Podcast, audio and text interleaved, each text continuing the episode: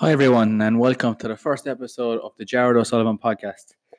In today's episode, we are going to talk about uh, is a transformation photo the only way to measure someone's progress?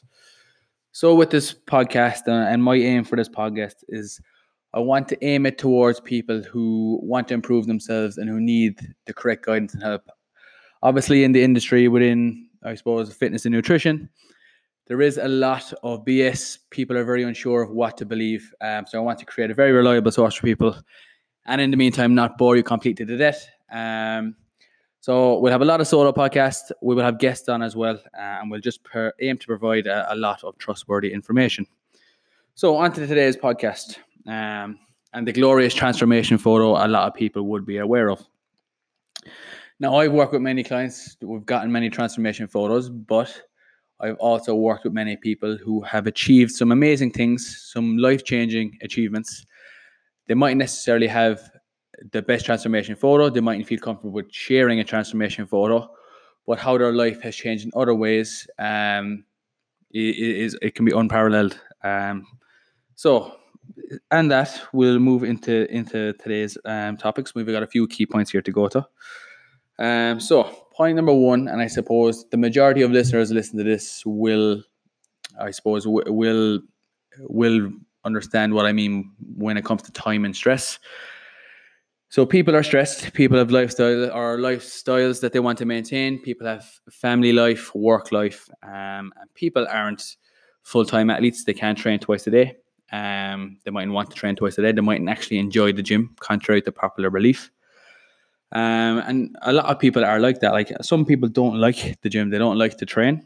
Um, they do enjoy a social life. They don't want to eat out of Tupperware, or like as much as a lot of coaches would like to believe they do. That is not the case. Um, unfortunately, that's uh, an overly ignored point. People don't want to be quote unquote gym addicts. Um, they want to live an enjoyable life while feeling good within themselves.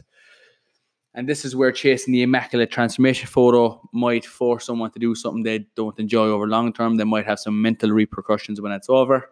Um, and it might come to a point where they just no longer like training uh, when it's over and they have kind of food relationship issues. I actually put up a post on Instagram yesterday um, saying when you're 70, you won't remember the amount of calories you were on in August 2019, but you will remember what your food relationship like was like. Um, and that's something to, to consider. So, on that, with people not wanting to give up their social life, don't want to eat out of Tupperware, don't have the time to train all the time, uh, stress is high. What can we achieve if you're not achieving the rip six pack abs? And believe me, the six pack abs, as much as people do want them, you are not going to become happier just by having those. Things that will make you feel happier are the following, and they are things anybody can achieve regardless of how much they can train or what kind of position they're in. So you will feel better. Obviously, you'll feel healthier. You'll feel sharper, better brain function, especially if you clean up your nutrition. Um, you're going to feel much more energized throughout the day. You'll be in better mood. Um, and obviously, that on a day to day basis is going to have um, a massive impact on your life probably doing a crazy diet to get six pack abs is, is, and I'm not bashing it because it's a fantastic goal. I'm into bodybuilding myself, but it is for the right person who does it for the right reasons, and that might necessarily be for everybody. Um, other things people can go off: clothes fit better. You have less injuries. So what I mean by that is some a lot of people would have your commonalities like lower back pain, neck pain, elbow pain. That tends to go away as you get stronger, especially as you get stronger in the weight room and you build up posterior chain strength, such as your glutes and hamstrings. Uh, you have improved confidence and self esteem. Um, you become more productive at work because one, you're more confident in yourself. You become better at talking to people. You put yourself out there more. Um, obviously, your mood is better, as I said, and this would all in turn combine for you to just have a generally better life.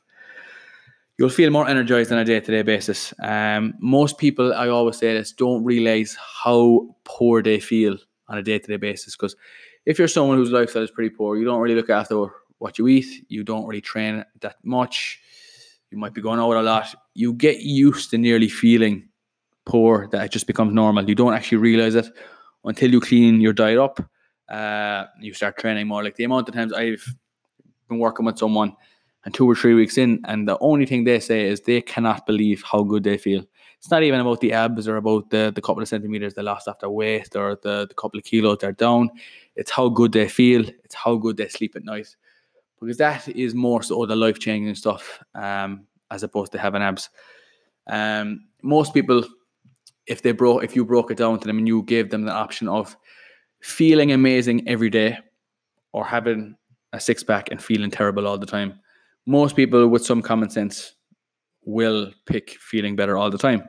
Um, and I suppose with the the thing with transformation photos, the thing with everyone wanting to have an or everyone wanting to have abs, when you break it down, what it takes to get abs and how you feel when you have a six pack or you lose a lot of weight, you might actually become more unhappy in terms of getting there. So no amount of training or dieting will fix any mental uh, body image issues you have or food relationship issues you have.